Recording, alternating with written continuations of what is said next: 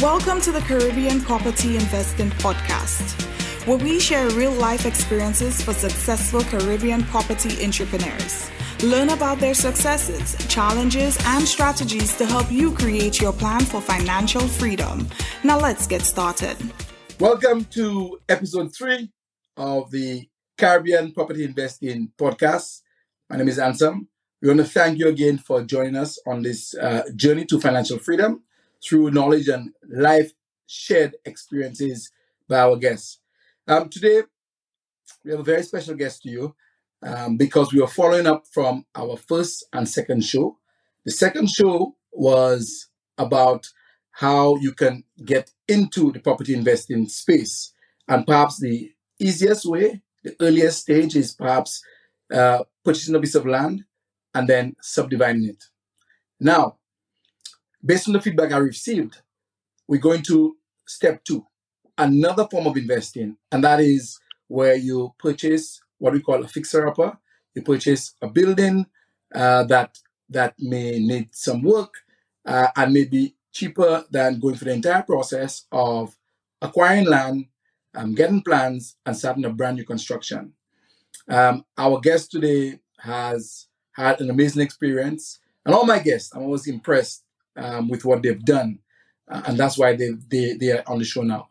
So, without further ado, I'd like to introduce our guest for episode three as we tackle the issue of renovation and property investing, Mister Thomas Leos. Good afternoon, Thomas. Welcome to the podcast. Good afternoon, Mister Mathrain. Thank you for having me, man. We're sharing and, and we like the reception that we've gotten so far. We thank all of our listeners yeah. and viewers uh, because the information is so rich. So, why don't you tell uh, our viewers and listeners about yourself, about Thomas Leos? Okay. Um, well, I was born in the southern part of Saint Lucia in the village of Labrie. Um, I spent, well, it's part about, about my life growing up there. I went to school, primary school, secondary school, um, and eventually moved to Castries to pursue tertiary education at the South Wales Community College. And of course, one thing led to another. Um, I ended up getting a job in the north, um, following which I went to study um, overseas um, to obtain my bachelor's degree, came back to Saint Lucia, and of course continued working in the north of Saint Lucia. Um, so that's been my journey so far in terms of um, how I moved around. But uh, from a career perspective, I've been in the private sector Oh, oh, I was rather in the private sector in terms of working for another entity or other entities for the better part of twenty years, Anselm. Um, but always in the back of my mind, I was saying someday I'd want to have people working for me instead, or better yet, have money working for me instead. Um, so that's always there. That, that and, and it was, what do I need to do to get to that point? You know. So what field? What field were you in the private sector, and how how did did, did that role help kind of accelerate your thinking and your desire to be self-employed? Well, it wasn't so much my experience in the private sector. That that desire was sparked a lot earlier, so I'll come to that. But um, in terms of the private sector, um, I've always been in what is called the fast-moving consumer goods industry. Uh, fast-moving consumer goods are goods that you consume on a regular basis. Uh, it's different to, a, to like a cell phone or telecommunications. You buy a phone and have it for four or five years. So fast-moving consumer goods, you buy the good and you consume it in a matter of perhaps hours, days, or even weeks, and it's gone. Uh, but more specifically, it was the beverage industry, the beverage distribution and manufacturing. Um, so the better part of my career was spent in that, um, working with uh, a distributor of, um, initially a distributor importing beverage into Saint Lucia, Caribbean, for about three or four years. Then I moved from the beverage industry to the tobacco industry, uh, where I worked Um, based in Saint Lucia for two years, and I was moved to Trinidad for another two and a half years in the tobacco industry for a company called West Indian Tobacco. So after four and a half years of that, um, in that industry, I moved back to Saint Lucia, and I went back into the beverage industry, this time with the local manufacturer, Winwood and Leewood Brewery, where I spent the better part of twelve years or so. So a lot of my career has been in that business. Um, the last maybe about two years ago, two years ago, I, I moved over to the events um, industry, if you want to call it that. Um, but that was a brief stint for about two and a half years. So um, that was the sum total of my career so far. Um, but like I said, it was always a dream to move into, uh, become a full-fledged entrepreneur, so to speak. And I did mention to you earlier on, Ansem, that um, that desire was sparked a lot earlier on because my mom, I would say, is a full-time or was a full-time entrepreneur. Um, so that's where that, that whole desire was sparked, that one day I could become like that and not having to work for somebody else, um, but make it sustainable so that they could pay me, so to speak. Yeah. And, and, and how did that lead to uh, property investing? Tell us about that journey. Well, of course, um, I met with my, my partner, um, who's now my wife, um, at when I was studying overseas. Um, so, and if, well, of course, you, when you do that, uh, you eventually get married and then you move out of the parental home. And so we acquired, we went to rent, actually, um, a house. Um, and we stayed in that house for about five years, um, um, I think. Uh, and at some point, we decided that we wanted to build our own home. So we acquired land or property uh, in two thousand one and went about getting all the plans put in place to construct our home on it. Um, but at some point, the owner of the house, who resided overseas, decided they wanted to sell the house. Uh, and they made, um, offered us, made an offer at a certain price, which we rejected. And I indicated that I was um, about to build my own property, build my own house. And the price that they gave me uh, was pretty close to what it would have cost to construct my own home and to my own liking. Um, okay, so a few weeks passed and they came back to me with an even better offer, um, wow. an offer I could not refuse. And I always give the joke uh, to people that um, when I got that offer, if myself and Usain Bolt had been in a race, he would have been, he would, he would have gotten the Bank of Saint Richard. He would have gotten the Bank of Saint Richard faster than me in order to put the arrangements in place to buy the house that I had been renting for the better part of five years. And I'm in that house uh, twenty years later. Um, I'm still there. I haven't moved, but I've enhanced it um, over time. Eh? And surprisingly, uh, well, not surprising rather, the same property I bought, or the piece of land I bought uh, two thousand one, nineteen years ago, is still there, undeveloped. I mean, although it has gained um, in value and capital gain, but it's, there's nothing happening on it, so to speak. Yeah. But but so okay, so you're now in the, the, this property you've been rent you were renting. You got an offer you couldn't refuse. Yeah. Uh, got your gold medal. Yeah. Got to the bank. Yeah. And you've enhanced it. uh, tell us about that enhancement yeah. uh, in terms of of uh, the income suite and why. Yeah. So the thinking is, um, Ansem, initially, I mean, when you you acquire your home, I think the mindset of most Saint Lucians, my thinking, I don't know, it was my mindset that hey, this is my home. And I don't want to share it with anybody else ex except my wife and my immediate family. But um, I got exposed um, to a different thinking. Um, I think there's a friend of mine, especially, who resided in Canada. And he himself had that ambition several years ago. I think you know him as well. You know that friend. And he had made moves in that direction. And there was always this conversation, you know, um, of how this could be a new path that one could take. And of course, you travel. Um, I traveled to England a couple of times and I stayed at um, a relative of mine who was sharing a room in his house or renting a room in his house to students from another country. And, you know, this, all of these things started coming together and saying, hey, this is not a bad idea after all, you know. And eventually left, led to me building a two-bedroom apartment beneath my home. There was enough. Um, it was high enough above the ground. The gradient was high enough. Um, and I built a two-bedroom apartment um, beneath my current home. Uh, and I, of course, rented it out in no time, um, acquired some more funds, uh, and then I built a third, or second rather, a second unit beneath that initial unit, um, a one-bedroom apartment. And if you combine the, the income that I generate from these two apartments, it's more than the, the, what the mortgage of the home was at the time. Because I'm saying, well, why didn't I do this sooner? Why didn't I do this sooner? So that somebody else could pay for my house. I would have been living in the house free of charge. That's right, my brother. Wow, and, and, and I've had the, the privilege of, of, of seeing that space. And very comfortable, very cozy. Thomas likens himself to be an interior mm-hmm. decorator. But what what what caught yeah. my attention, you know, while walking was uh, the the opportunity for the next project, the Reno that you called yes. me and we went to see. Tell tell, tell us about yeah, that project, yeah. the thinking behind it, and why you thought it was a good opportunity. Yeah, so like I said, I mean, having tested um, what um, uh, venturing into that, that that area, or real estate as it were, um, the benefits that could be derived from it.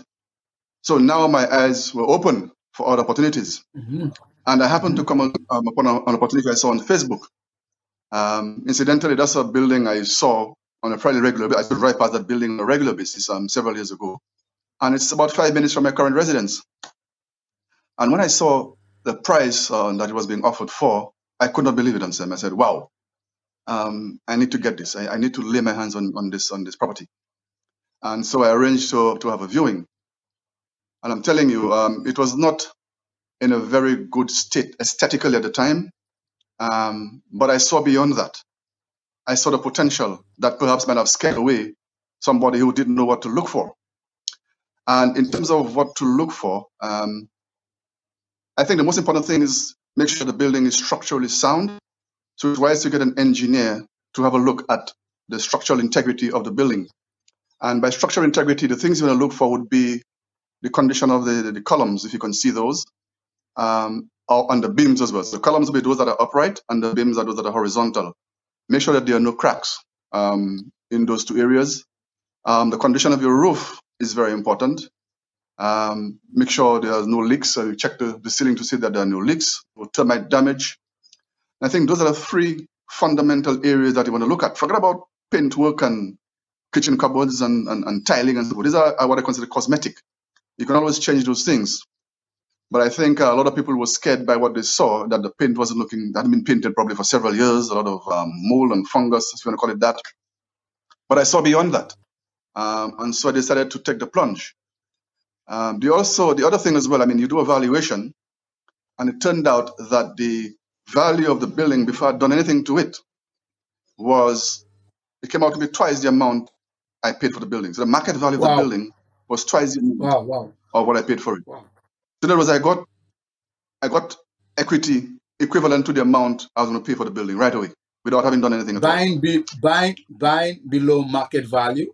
As I said in the last podcast, yeah.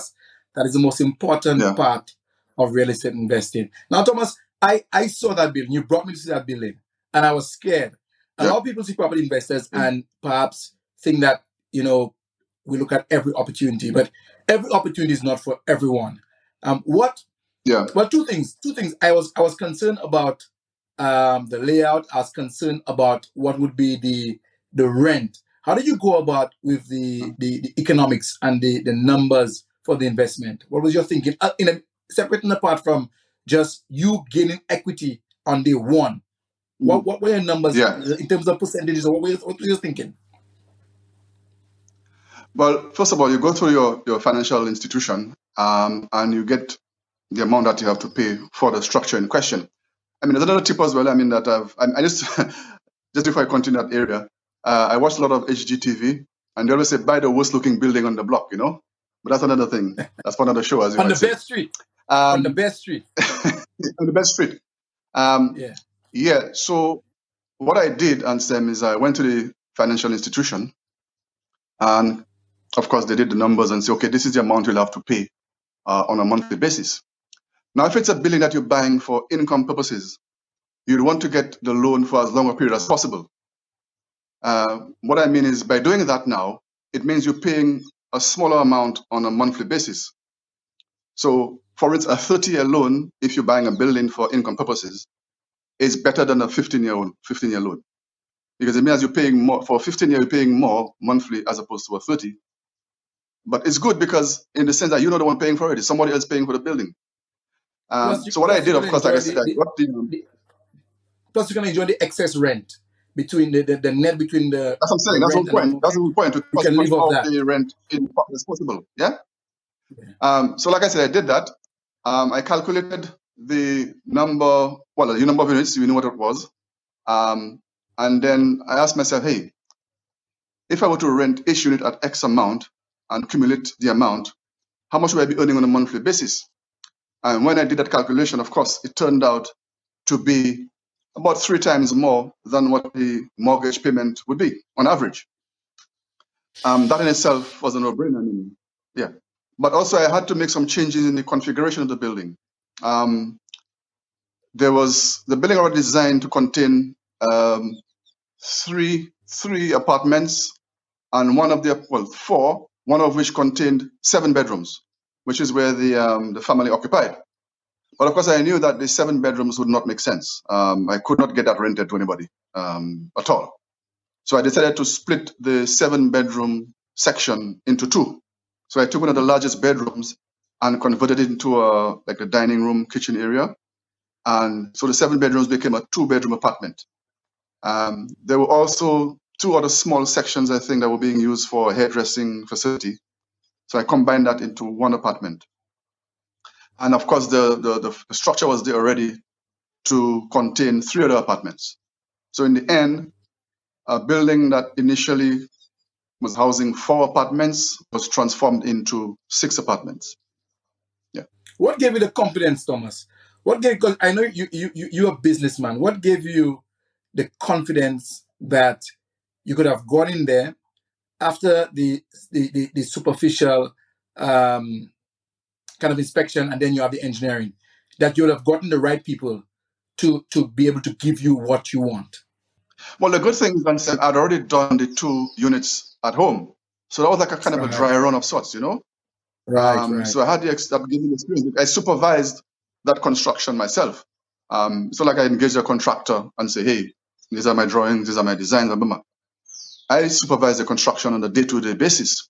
Um, and of course, the wife assisted with the decoration part. Um, because at home, one of the units was used, is being used for long-term rental and another is short-term. So that was the same idea I had um, going forward with that building, that I'd do a mix in terms of the rental pool. Uh, I'd put some of it on the long-term market and some of it on the short-term market. Of course, the short-term right. market generates more revenue than the, than the long-term market. And at that time, of course, you know, the market was um, very healthy or very strong for short-term rentals. If you're all Airbnbs and booking dot com, I mean, that was growing by leaps and bounds. And I saw that. I'd seen it with already with my the two apartments that I had before. So I was sure that it would work, you know. That was, it was trending towards that area in terms of more people coming in and wanting a different form of accommodation than, um, than a hotel, for instance. D- during the process, what would you say were mm. your biggest challenges? Well, the thing is, um, at the time I was um, supervised, well, in fact, I also supervised the um, renovation work at the new building, or the, the fixer-upper, so to speak. Um, but I also had a full-time job. Um, so it was difficult supervising and, and moving back and forth between my job and the project and ensuring that it was done to your satisfaction, to your standards, um, because I was involved in every process. I mean, from the selection of the tiles, the color of the paint, the pictures that go on the walls, um, the finishing on the cupboards, um, and what have you. Every single detail I was involved in um, on a regular basis. So that was a challenge, like I said, juggling that um, responsibility with my corporate responsibilities, as it were. And, and how were you able to overcome that? Well, of course, um, you have um, a partner, like I said. Um, so in those times where I couldn't, my partner would, would fall in. Um, luckily for me, the project was not too far away from my place of residence or my place of work. Um, and also there were, we have weekends as well, um, when you could schedule it. Um, but like I said, I supervised the, the, the project myself, and I was able to, if there were times when I could not um, do the supervision, um, I would stop the work. Yeah? Rather than let it go on and then something goes wrong and I have to go back and do a costly um, repair or fix, I just stop the work and let it stop for however long that I needed to come back and supervise it. So that was a challenge because it means that it, it could take longer than you intend to to get the project um, finished. But what I did as well, I did in phases. Eh? Um, I didn't tackle the entire reno or the entire reno at one time. I took the biggest unit um, in the property, and within, I'd say, two to three months of acquiring the place, I already had a tenant move in um, into the property. So I was already um, earning um, revenue Um, for the first one of the units, and it helped me again in financing um, the additional units. Um, so it was not insurmountable. It wasn't a, a mammoth task that was overwhelming. So I did it apartment by apartment by apartment. And as soon as I finished, somebody moved in. And you had no issue with getting tenants at all? No, zero, zero. Of course, I'm sure you're aware of the transitioning that has taken place um, in the rental market, in the sense that um, the short-term market has almost dried up um, because of the fall in, the drastic fall in the number of visitors owing to um, COVID. But I managed to transition to the long-term market um, without difficulty at all. So it shows there's still some buoyant demand for rental accommodation um, in, in different locations in Saint Lucia.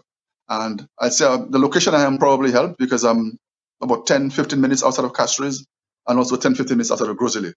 So almost smack in the middle of these two major, major towns, you know. Which which happened to be the the, the, the, the description of your of your Airbnb um, listing, smack in the middle. Yeah, smack in the middle. And the smack in the middle, of course, like I said, smack in the middle of um, Rosalie and, um, and Castries, yeah? Mm-hmm. And Castries. Uh, somebody listening right now um, might be interested in tackling mm-hmm. a, a reno. You know, what advice would you have for yeah. them, you know, as they listen to this podcast? Well, first of all, I mean, if that's the idea, speak to other persons who've done similarly. Um, and as well, perhaps, you, I mean, do it um, in phases. Um, don't tackle huge projects all at once, having not had the experience. Um, and when examining the building, if it's a fixer-upper, pay attention to the fundamentals. Like I said, that would be the structural soundness of the building. So your beams, your columns, your roofing. These are the most important things. Um, don't be fooled by the cosmetics of the tile work or the um, the paint work or how or the landscaping outside. All of this can be done without causing you to to drill a hole in your pocket. So that would be my advice essentially. And ensure it, and also determine what is you want it for. Is it for your home or for income? And that'll determine, of course, the length of time that you want to get a mortgage for. Yeah. Well, I mean, there's so much. I feel like I just got a shot of adrenaline. Uh, Thomas, uh, certainly thank you. Thank you for that. Um, I, yeah. While, while you speaking, uh, one of the things that, that mm-hmm. we, we, take, we, we took for granted was the fact that you yeah. knew the area because you live you live literally yeah. five minutes away. So so that helped. Anyone who would be yeah. you know, thinking of doing must certainly do their research in the area to understand demand, understand yeah. Um, yeah. comparable yeah. pricing of yeah. of rentals, important. And generally, you know, yeah. what type of client yeah. you would get there. Um, I, yeah. I like the fact that you had a mixed a mixed strategy where you first of all yeah. um, did in phases uh, the upper floor first, yeah. and then you you divided the rest of the units between short term and long term. Yeah. Short term gives you a lot more income, more changeover, more work, but long term yeah. gives you that security. Yeah. I mean, there are other little things as well I wanted to look at. Um, security in the area. I mean, just do a general talk to persons who own homes in the area in terms of the security situation. Also, the water supply, if there are any issues there, that determines whether you need to put in tanks or not. So that's important as well. Yeah. Very, very, very important. These two things can make yeah. the quality of your living experience good or very, very, very bad. I learned, I learned a lot because um, you and I discussed that already. I'm still not not comfortable um, with renovation. But certainly it's an option for people. If you if you have the contacts, you have the experience, if you get deals like yeah. that, that you cannot you cannot um, pass up on, you know, both for equity mm-hmm. from day one um, and secondly, just by knowing the potential income uh, versus the price that you have to pay for the mortgage. So these are two uh, key yeah. determining factors, I think, you know, on whether or not you make that yeah. decision. And plus the disposition, your general disposition and your willingness to go in that yeah. type of investment. Listeners, viewers, we want to thank you for joining us again. I want to thank Thomas um, for giving us, you know, all of that, you know, juicy uh, information, uh, tips on, on how to deal with a fixer-upper or reno, you know, in Saint Lucia and in the Caribbean uh, generally. Uh, remember, we're available on all podcast platforms, uh, Stitcher, Apple Podcasts, Google, um, TuneIn, and many, many more, in addition to us also being on YouTube, Facebook, and of course, I G. Uh, once again, thank you and see you next week for another episode of Caribbean Property Investing. Congratulations and thank you for tuning in to the Caribbean's first property investing podcast. We want to help Caribbean people create wealth and achieve financial freedom through property investing. Our show provides general advice based on personal experiences and is for educational purposes only. For more information, resources, and past episodes, visit us at Caribbean Property Investing dot com. Remember to click the subscribe button so you never miss a show. Let's go.